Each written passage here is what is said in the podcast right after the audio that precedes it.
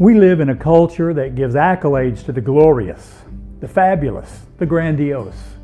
But yet the Bible says God gives attention to the minute.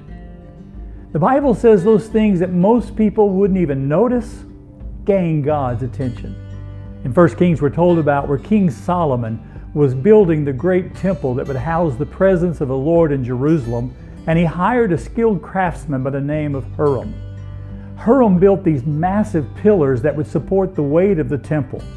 We're told that they were 27 feet tall and 18 feet in circumference. Added to the top of them, he also put what is called a capital, seven and a half feet tall and spread out to help support the weight of the temple. 34 and a half feet tall. Most people walking into the temple wouldn't even notice the top of them. But here's what the scripture says in 1 Kings chapter 7, verse 20.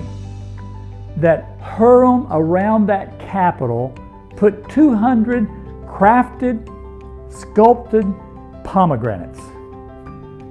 The time it must have taken to make those must have been enormous. But Huram thought it was important. Now remember, most people would have never seen them. But two people would, Huram, the craftsman, and God looking down on the temple. I think that the writer wanted us to understand that God sees the details.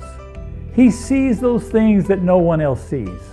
When you pray those prayers that no one knew that you prayed, when you serve in ways that no one gives you accolades, when you're faithful and no one even knows about your faithfulness, you gain God's attention. You know, and God knows.